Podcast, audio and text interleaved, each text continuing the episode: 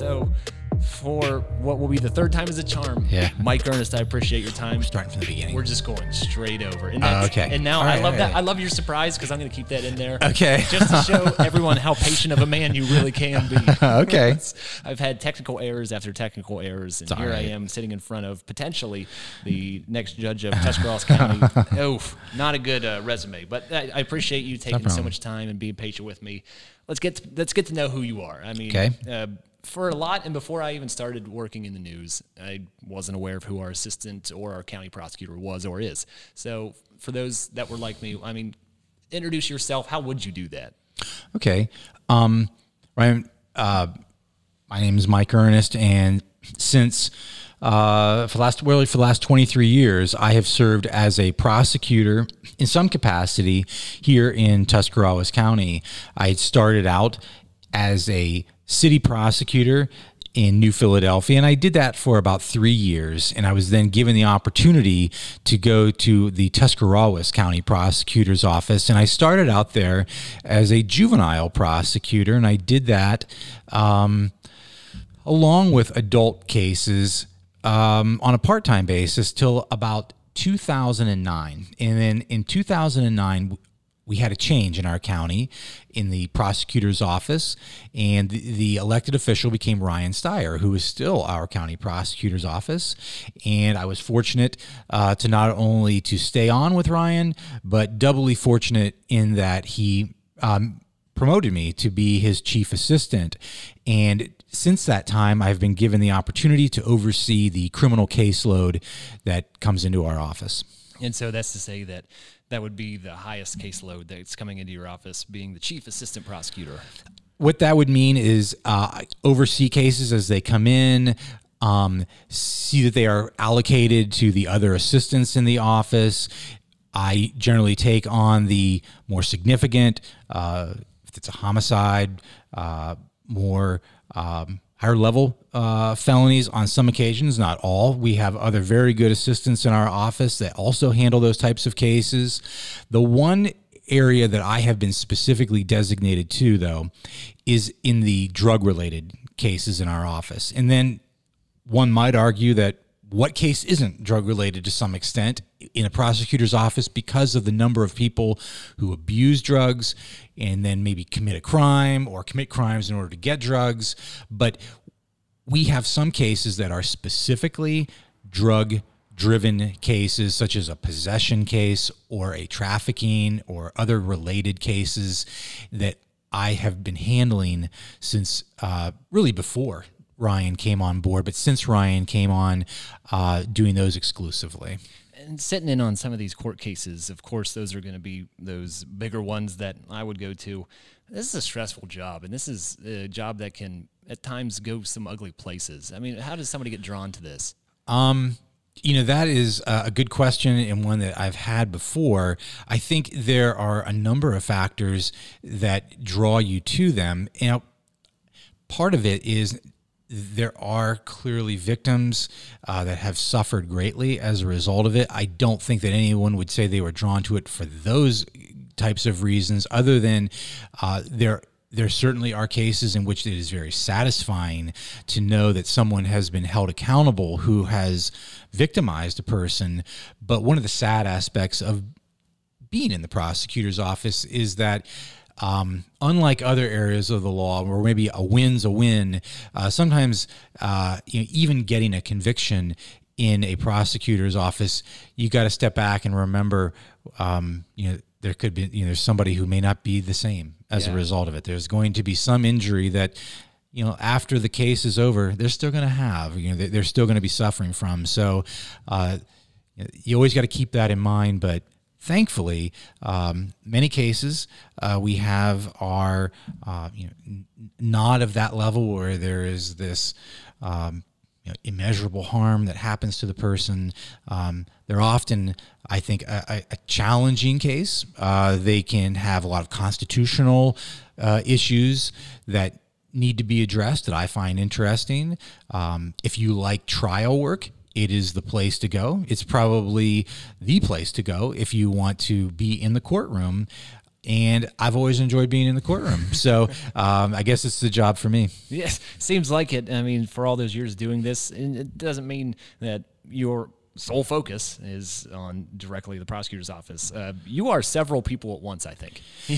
I've been fortunate in that I have been able to uh, be involved with other areas as well. Uh, up until 2009, I had worked uh, quite regularly in a private law firm in New Philadelphia, uh, Johnson Urban Range, in which we had covered a general area of uh, civil matters for people. Uh, I've also been fortunate in that I've been able to stay in the classroom as well. I've been an instructor at Kent Tusk since 2005.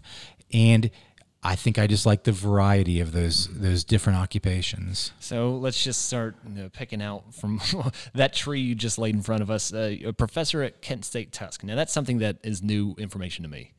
I have. Um, I've been there you know, for a while. I've been there since 2005. Apparently, you weren't at Kent Tusk, but or um, it's very limited as to what I do teach there. I'm in the Justice Studies program, and I have taught um, criminal law, criminal procedure and evidence, court functions, and one of my favorites, uh, crime, justice, and popular culture, and which does seem really unique to me. It has been a great opportunity. I have a real fondness for the Kent Tusk campus, and uh, I think it's been a good match. So, were you a, were you the Quaker cinema, cinema owner before you became the teacher of crime, justice, and pop culture, or after? I I was which the, inspired which? Yeah, I was the movie theater owner before uh, I was given the opportunity to teach the class, but I think the class probably existed before all of that. This yeah. is not something that I came up with. It's a you could you could take the same course at uh, Kent State, although I guessing the instructor is probably not a lawyer and a movie theater owner uh, at Kent, but um, could be. Uh, that's a that's a trifecta that I don't think you're going to meet. I don't think so, but you know, don't know for sure. sure. Um, the movie theater is really parallels my career as a lawyer. Um, it started when I was just at the tail end of college. It kind of percolates through my law school years and just culminates in just the perfect timing right about the time when I graduated from law school, starting out as a lawyer, and I start working for um, Mike Johnson at that time, who owned the movie theater at that time, uh, did not have four children at that time. Yeah. Had a lot more free time. and as a hobby, uh, opened up the Quaker and it blossomed into a, a, business from there. Yeah. I mean, that for me, uh, you've owned that essentially as long as I can remember. It's, tw- it, it will be, um, 23 years uh, coming up, the, our anniversary. Which uh, is crazy to me because maybe I'm a kid that just doesn't hadn't put my nose into any of the county's business, but I didn't know that either. I don't. It just it, to yeah. me, uh, maybe that's my perspective, but it seems kind of humble to not to not know the guy that does all of these things. well, it's uh, you know you just didn't, I guess, put it all together, Brian. but uh, now you know. So, how do you get to own a movie theater? I mean, it seems like every profession that you're in would take its own path and its own whole story of how you ended up there. They're very specific. I'm fortunate eh, in that the movie theater comes about um, because my partner, who has since passed away, was out of a job in the mid 90s we worked together at a movie theater in Kent, Ohio, and he was very passionate about movie theaters. I was probably never did I think that I would own a movie theater or work even at a movie theater and it just happened to be that I did and I was definitely more interested in the movies and he was more interested in the buildings and projection work. That was his thing. Yeah. And um, he knew that there was an, uh, a building, an opportunity in Tuscarawas County. And in would have been 1996, we put it together as far as the the business, and we were able to open in 1997, and it was really the perfect partnership because um, one of us could not have done it alone. Yeah. Um, I didn't have the movie smarts to to to run a projector.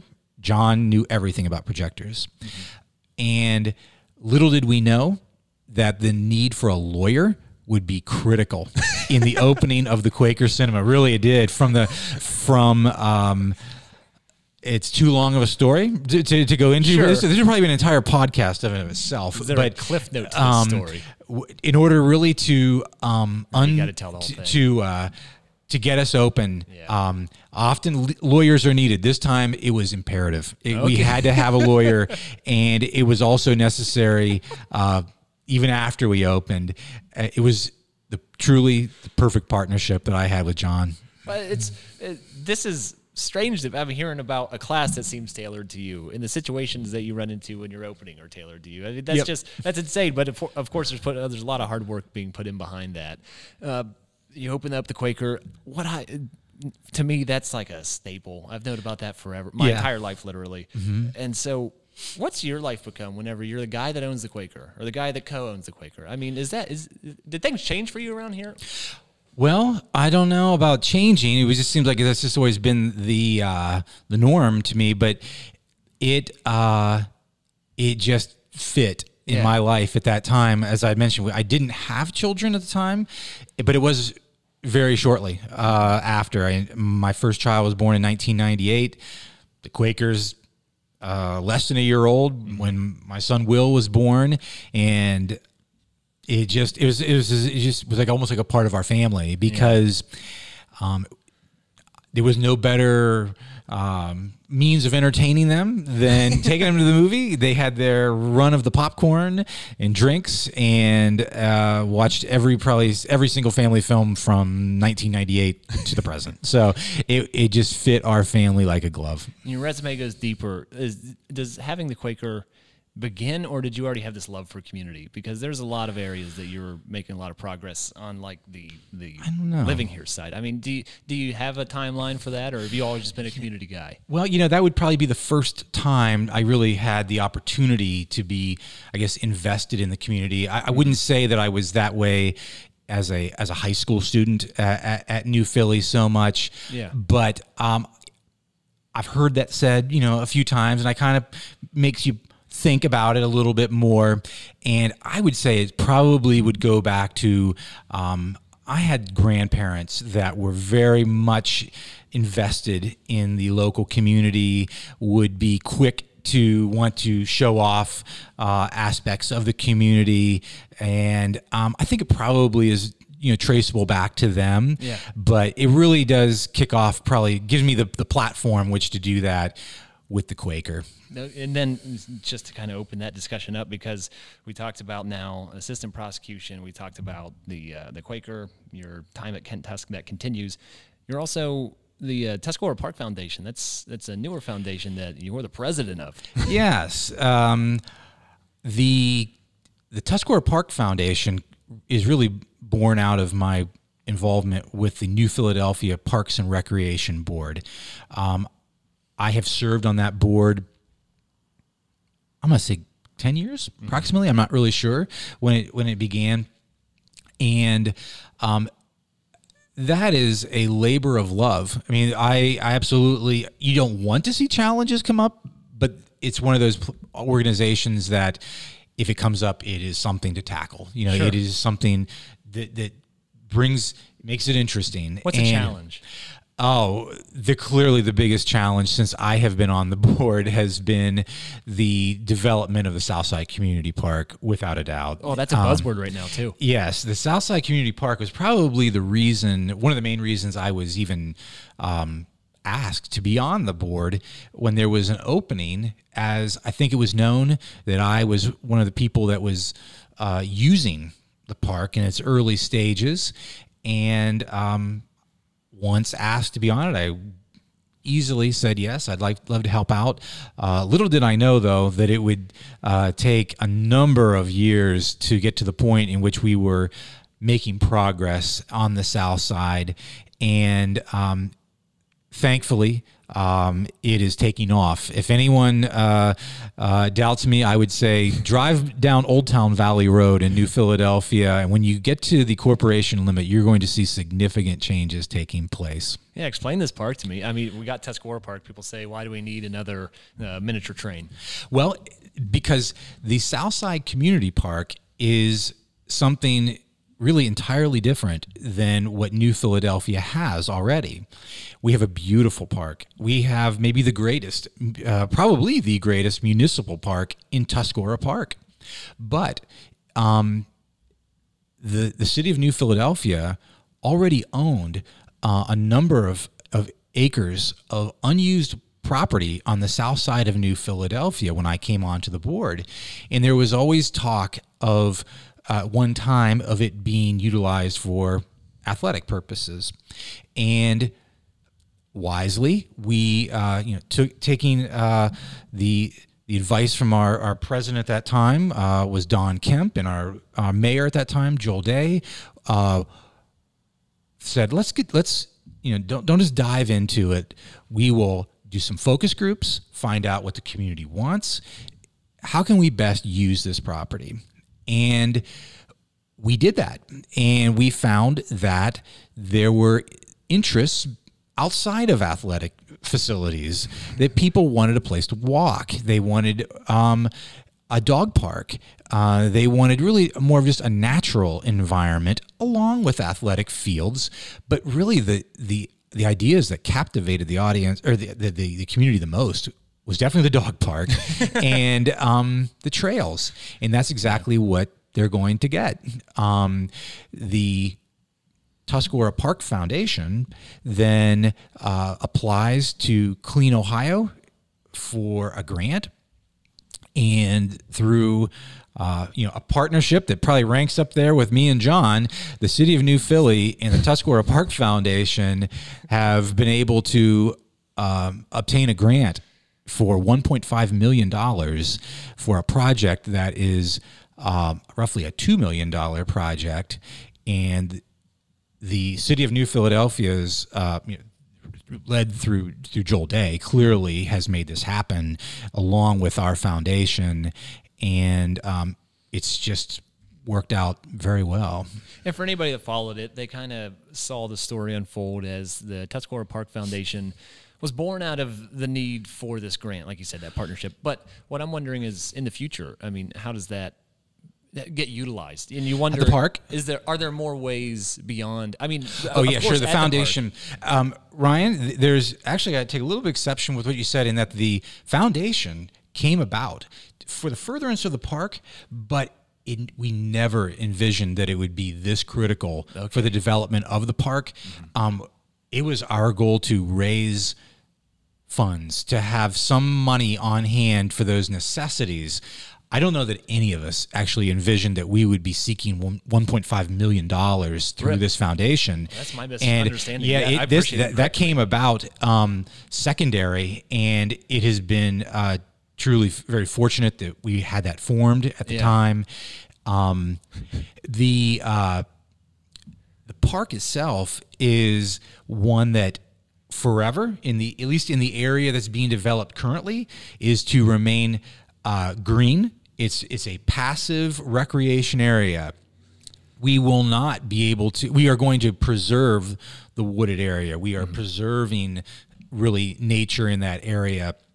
It's not to say that other aspects of the Southside Park couldn't be used in the future for athletic purposes, but the but the portion that's being developed right now um, should look the same indefinitely because that's our um, our objective is to keep it green and keep it the way that the people wanted to see it used for trails, for dogs, for enjoying nature. It, all of this sounds like continuous effort to make this place a better place to live, which I love. I mean, I've as soon as I started getting to know this county, I realized what I did, why I didn't want to move out of here, as opposed to my high school thoughts and dreams. And I, I wonder what it takes now. What's what's our obstacles as we move forward, we're talking about parks, we're talking about your time at the prosecutor's office, even the Quaker. I mean, what's our challenge now as a community? Well, I, unfortunately, I mean, th- those are all very positive things. Yeah. I see more of the challenges as a prosecutor and not so much as a theater owner or a, Yeah. park. And without a doubt, there is a significant problem in our community. Always has been with illicit drug use, but it has accelerated in the past. Um, it, it has continued gone up over the last three to five years, but we have seen a significant spike in the past 12 months. And from my perspective, um, the, the, the biggest issue facing our county in the court system is without a doubt is the use of methamphetamine. Um, it is the the drug that we see the most abuse of. I don't know. uh, This is just the few W's of a reporter's questions. I don't know if the prosecutor's office handles the why. Do you, do you at all? Do you, I'm not sure you understand. I mean, why do we see this? Do you ever look to that Oh. for that answer? Well, that's a good good question, Ryan. Um, I would say as the as a prosecutor's office, we may not. Our objective or our goal is not to, to to find out necessarily the why. We don't conduct investigations.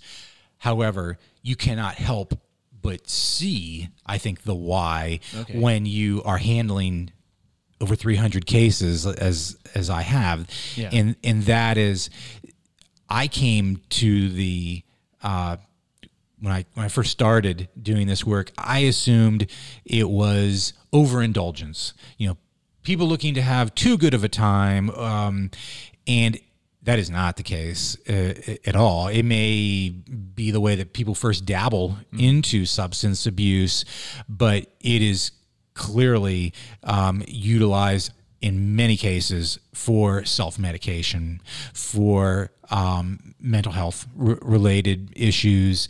Um, there are some folks who may come into it for different reasons, but that is often goes hand in hand with abuse and addiction issues that there are underlying mental health problems um, anxiety Yeah. depression and it's not so much that someone is utilizing the controlled substance to party you, know, you might say is it's just to feel normal Yeah. it's it's just to feel like they fit in to they feel good and it's not that at least what my original thought was overindulgence And so, in the line of the justice system, uh, a lot of the stories I'll cover when we talk about trying to end this, it, it goes to the victims, as in the users, and we're looking for treatment and just. Uh, tr- uh, I can't think of the word, but trying to get kids to never even start.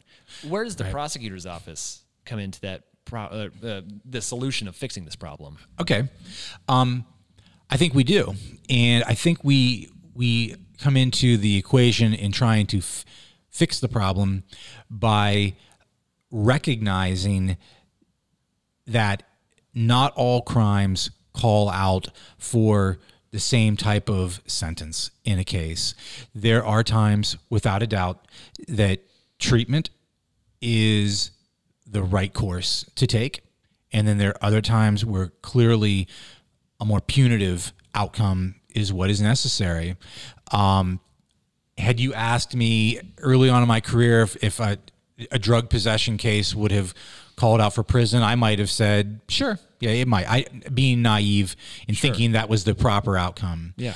it's clear that um, low level felony drug cases um, require accountability, require that somebody is looking over that person's shoulder, somebody in the a probation office or community corrections officer.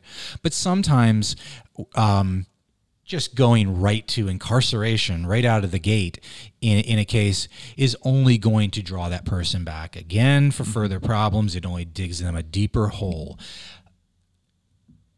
our county is fortunate in that there is an excellent community corrections program that assists those who honestly come to the table wanting help. Sometimes they do, and sometimes they don't. And when they don't, and it's just a facade, you know, trying to placate the the, the probation officer to just get through, it often doesn't work. Mm-hmm. And for those people, they may end up in our county jail. Um, they may end up in a uh, uh, a different type of facility called a community based correctional facility. That's what those are for, and those are to be used in those types of situations. Um, everybody is just a little bit different. There is no cookie cutter um, sentence I think that can be imposed in in every type of drug case. So when you're working on a drug case, who are you consulting or how are you making these decisions on well this is what we're going to be asking the judge for in terms of a sentence. How, is that decision made? I would look to almost exclusively the community corrections office in Tuscarawas County because their opinion means a lot, but they are also compiling the opinions of others. Uh, there are some folks who have gone and taken part in treatment even before they ever get to a sentencing. And that shows that that person is making least an honest effort. If they are taking the steps to go and try and get help even before the resolution of their case is certainly uh, advantageous to that person and is telling that they are serious about this. And then there are other times I turn to the community corrections office and f- to find out, and they say, "Nope, haven't seen them. In fact, they've never reported to their pretrial supervision. Um, they were supposed to go see, you know, a certain agency. Did they go? No, never went. Um, that's also telling that yeah. this person is not taking their recovery serious and that potentially more punitive steps have to be taken. Yeah, I think people would be very interested to hear that. That's something I didn't know, and it's almost like this merit based system even after the fact.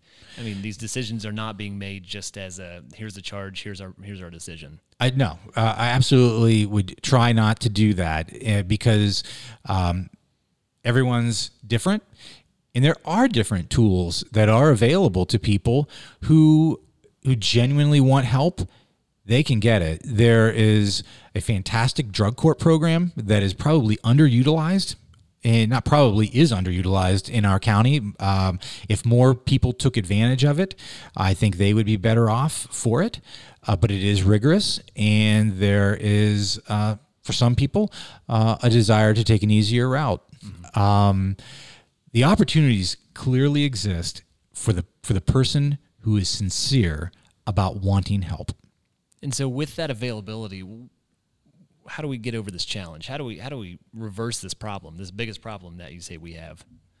Well, I think that the one of the ways that it needs to continue on, and that is, and maybe I'm biased because I am uh, at the prosecutor's office, but I do think that the law enforcement is really the first step and not in punishing them, but in identifying really individuals who would benefit from treatment. There are many people who will thank the judge. Um, probably not thanking the police so much, but thanking the judge, which ultimately, you know, it makes it to the judge because of a law enforcement officer. Yeah.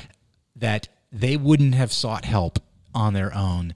That time in the county jail, you know, is what brought them to their senses or, or mm-hmm. you know cleaned them up to some extent to at least got them clear-minded enough to recognize that i have a problem and i need to address it that is often the the best way in my opinion at least that that brings folks to the table to get help but ryan i don't want to say that there is this absolute blueprint of this, this, and this, which is maybe the most frustrating part of the problem mm-hmm. to solving it. Because again, there are times where people recognize this problem immediately and want to get help. And then there are other times where it takes five, six, seven, you know, prosecutions yeah. until it sinks into that person. And everyone's different. If there was such a, a plan of, you know, do these three steps and it'll work, um, you know, I think we would have heard it by now. Unfortunately, it's not that that simple. Mm-hmm. But I think if you are persistent as many law enforcement officers are in trying to address the problem in not just sweeping it under the rug. And if we stay persistent as a prosecutor's office that you know we are here to not inflict you know the most harm on you as possible as a user then um, you know we can try and get you the help you need. Now there's an entirely different though problem as well ryan. And and, uh-huh. and that is i've been talking about the the person who is the addict who is caught up in using. The problem is also in the person who sells it yeah. as well, which is an entirely different issue in, in altogether. For which um, I don't for, I don't see um, that as a question of treatment. Um, I view that as a question of what is the appropriate punishment in those cases. Uh, I recognize the individuals will often say, "Look, it was a small amount. I was helping a friend. Uh, what's the big deal?" You know, we've heard that many times, but I've yet to find somebody who would say that, "Oh, I didn't realize it was wrong. You know, I didn't know that. You know, that I couldn't sell drugs." It is obvious to the people who do it. They take steps to conceal what they're doing. It's clearly a crime and needs to be treated as such. Yeah. Uh, that's kind of a definition that I think can get lost or at least fuzzy. It gets blurred sometimes because uh, there are many times where the seller can't honestly say, I'm also an abuser and I do this because I need to make money somehow. Um, you know, it's not like folks are often maintaining nine to five jobs mm-hmm. when they are abusing um, heroin, fentanyl, methamphetamine. The, this is not usually hidden well. And I get that. You know, you're saying you're also an abuser, but it comes back to what I'd said before, and that is, um, I don't think it comes as a surprise to anyone that it is illegal yeah. to sell it, and they certainly take every effort to keep it as quiet as possible, conceal it as much as possible, and um, it's a crime that needs to be addressed and punished. And is that something that you think we're successful at? Could do could could change in any way? Is because uh, uh, this problem persists?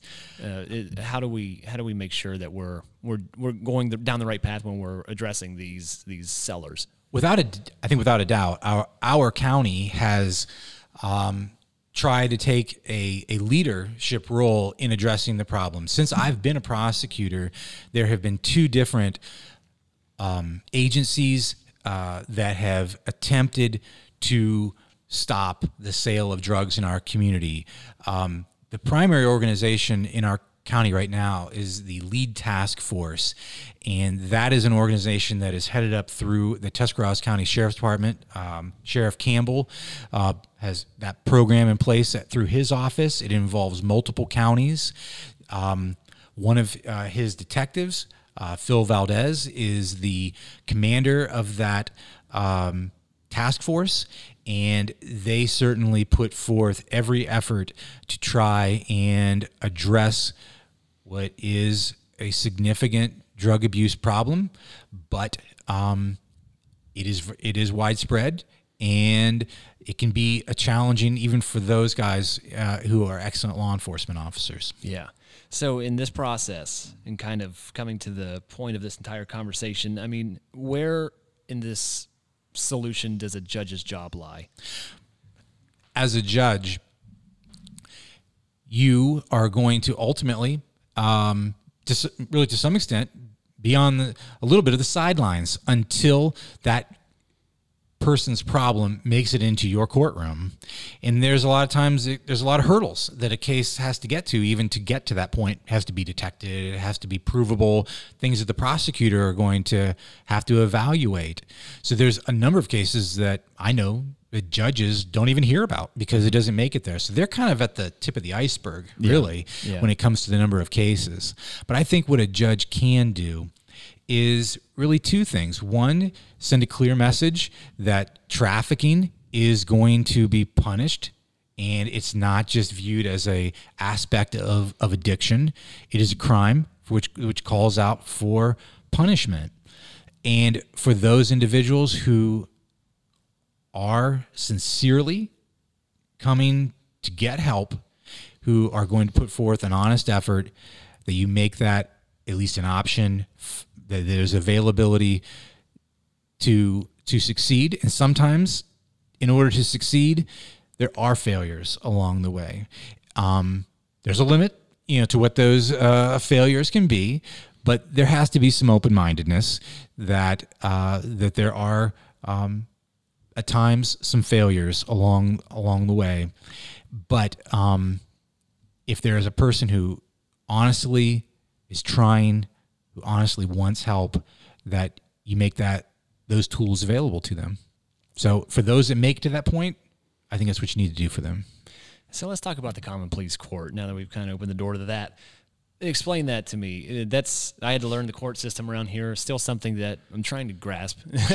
I imagine after all these years, you've you've figured out. Explain the common pleas court to me. You know, while you I'm, do it, I'm going to make sure we're still rolling. But go ahead and keep on okay. talking. Um, Ryan, that's a question that um, I've recognized in the past you know, few months of this campaign leading up to the election of 2020 in the groups that I have met with.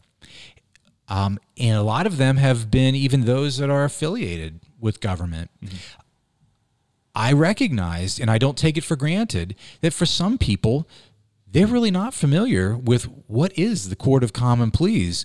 If you aren't in a, you know a case, if you don't work in the court system, you might just say a judge is a judge. You know, they're a judge. I don't know exactly where they work, but they're a judge. yeah. And that would be understandable because in our county, we have five different judges, magistrates, which confuse people as well. Are they the judge or what, what do they do? Yeah. And, um, so I like to explain to the you know the folks that I meet with that the common pleas court is breaking it down to its most simplest uh, description the one with the dome on, on, the square. And uh, i like to point out to them that our county has three common pleas court judges. We have a juvenile probate division and two general trial divisions. And in that general trial division uh, with those two judges there's a uh, an equal split between them of criminal and civil cases.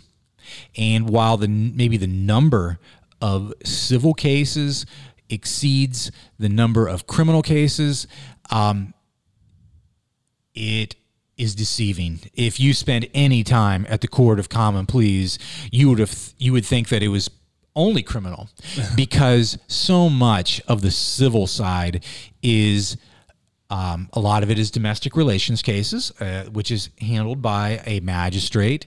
Um, many other aspects of the court may be heard through mediation. And our court system, I think, has um, really put the forefront on criminal cases for the judges to hear. They're the only types of cases in which someone is going to lose their liberty um, potentially, someone could be in prison for the rest of their life. Mm-hmm. These are the most serious types of cases which call out for our elected judges to hear them.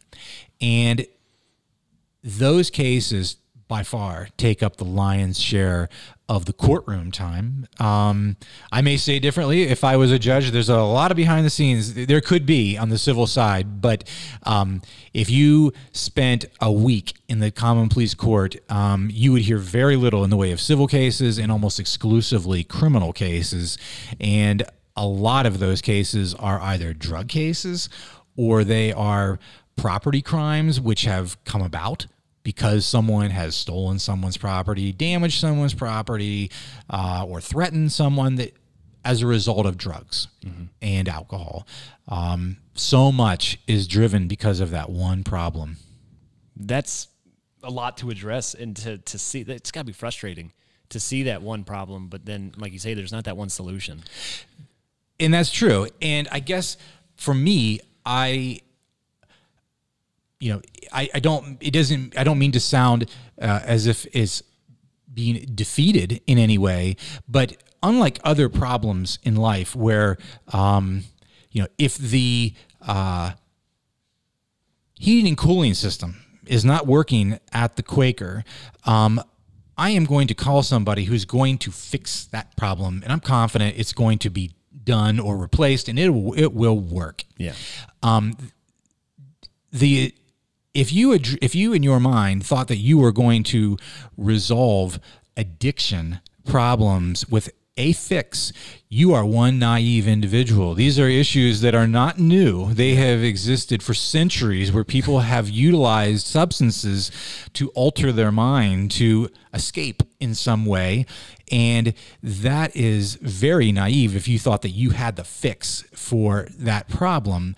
So if you just try and tackle it in stages or in at least in each case that comes before you, it does not seem so daunting to think that we need to come up with a solution to this problem. Yeah. Um, you- you'll be trying to wrap your head around that problem for a very long time. and I'm not saying to ignore it, but recognize that it is uh, a problem that's going to require continuous maintenance. It's sort of like the Quaker in that uh, it's a 80 year old business building. It requires constant maintenance. There's never going to be a day where I'm going to say it's all perfect. it's not going to happen, and you just have to accept that and address each problem as it comes up. Yeah. And so, what qualifies somebody to be able to do this? To be at, uh, I guess, somewhat of a control of someone's liberty. I mean, how do you how do you take that on? How do you say that I'm ready for this job? I'm ready to consider these things.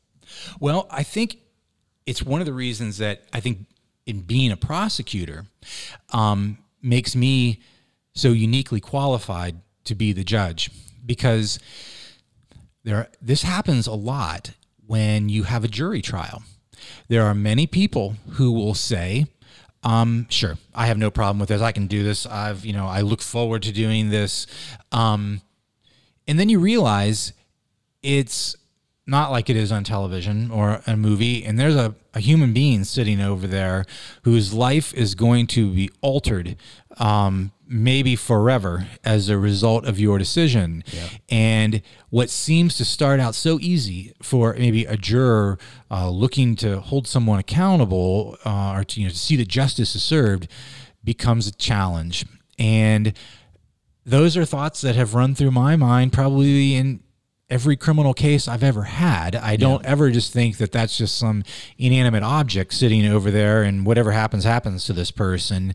Um, I think even in the worst of cases, I can't help but think that, um, you know, that's still someone who potentially is going to be spending the rest of their life, you know, in in prison, or even if it is one year in prison, when you break it down and think what you would be doing a year from now, um, it helps put it into perspective that your decisions are um, sometimes monumental to someone. And I don't think I've gotten hardened over it from being a prosecutor. I think that I have become more respectful Yeah. of knowing that what we do has a um, profound impact on someone else's life. In some cases, for the for the for the negative, and sometimes for the positive. You know, if they're getting help. Um, but I I never take that for granted in any case. And of course, everything that we do, every experience we have leads to who we are in certain roles. Being a prosecutor, how does that influence becoming a judge if that would happen? I think being a prosecutor, while not the only training ground to be a judge, um, I personally feel is the best training ground to be a judge because there is a side to the prosec- to being a prosecutor that isn't the subject of television or isn't something that we may even think of. We just think of the the man or the woman that we see on a, a Dateline or something trying to hold someone accountable in a horrible case. Okay, that's the exception. That's the end product that you see, and when you get to that point, sure, you know you you can become very self righteous and want to uh, prove someone has committed a crime. But there is so much that leads up to that moment when you are even into a courtroom. Nobody knows about the number of cases where we simply say, there's not enough evidence here. We aren't going forward. Um, that happens more times than people would probably realize that it's not that the police officer did anything wrong. It's there's simply not enough here. You know, we we cannot make that decision. Um, I'm sorry, we cannot make that decision to pre- proceed on. Yeah. and that can also have significant ramifications that many people never even know about because maybe there is a um, you know an alleged victim that is going to hear that we don't have enough to to go forward, but those are some of the most difficult parts of being a prosecutor to tell someone that. And unfortunately it happens. We have a burden of proof beyond a reasonable doubt that we do not take lightly. And we will not just bring a case to appease someone and then figure it out later. You know it is something that has to be figured out and certain of reasonably certain of it's not that every case ends maybe the, the the way we'd like, but more of them do than not. And that's because we have to put the work in on the back end to make sure that there is enough. And it also requires then, if there is enough, that you are um, well versed in the law, that you're well versed in the rules of evidence, in the rules of criminal procedure, at times civil procedure as well. These are all of the things that a judge needs to be able to do. And not uh, a half hour from now, I'll get back to you. It is now, the, in the middle of a case, you have to be able to respond. You have to be able to make a decision um, and not just you know wing it you know figure it out uh, as you go. It has to be made now and it has to be somebody who is comfortable in handling um, I, I'm, I know i'm dwelling a lot on the on the criminal but those are the cases where people are potentially losing their liberty and it needs to be somebody who is comfortable in the courtroom who's regularly in the courtroom and who has handled uh, courtroom work. And see, that's maybe I'm just kind of blown away by professionals, but there's no handbook to how you have to run a courtroom. There's no. You're right. I mean, I don't understand. The ones that I've been in are run very similarly. Well, there there is a, to to extent there's a handbook as far as the rules of evidence go uh-huh. is as but that is when there are often disputes that come up and there is a, a blueprint of as far as how the court goes as far as an opening statement who presents the evidence first. But um, a lot of uh, there are different nuances that can come up in between. There are often issues that are um, not a part of that playbook that, that arise. You have to be able to um,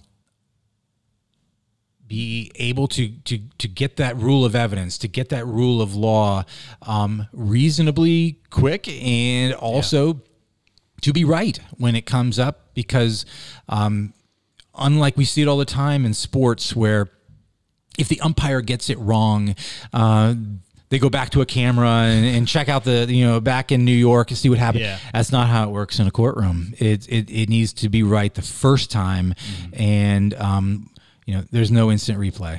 So with that kind of pressure, I'm just gonna come out. Why? Why would you want to do this? Well, we have to have somebody that, Sure. that, that Well, does sure. that. It's be you, though? Yeah. in your mind. in, in my mind, I believe I'm the most qualified to do it, and that's the reason I think that I um, decided to run for the position. Um, I know I'm uh, in the courtroom uh, a great bit. Um, I Yeah. know that um, there. I don't know of. There are very few types of criminal cases that I have not handled, uh, f- from uh, aggravated murder to uh, speeding cases and in really everything in between. Um, and Ryan, I would say that when you have covered that spectrum of cases, it gives you the confidence to know that I can handle situations that come up. And just when I think you, I would have thought that even Judge O'Farrell, who has got to be close to his 40th year, I know a couple years back, um, we had a man who just could not refuse to be cooperative in the courtroom. And I remember I'd never had that come up before. I mean, I mean, there's people who have acted out or have spoken out, but Yeah. this was way beyond that. And um, I thought, you know, that one's going to go in the memory bank as to uh, how I would do this because I thought Judge O'Farrell handled it perfectly. It, it he must have because it didn't uh, get overturned on appeal. Yeah. And um, there's always something new that comes up, but I think that that experience, that confidence you get from handling, you know, an aggravated murder case to a, a speeding case, um, you know, it helps you make the right decision. And like you say, that that experience, and I think wisdom comes from experience, including then. Does being a business owner come into the courtroom at all? I think it does, Ryan. I do. Um, I'll tell you after um, I was, you know, thinking about some of the aspects of what I think is important about a judge.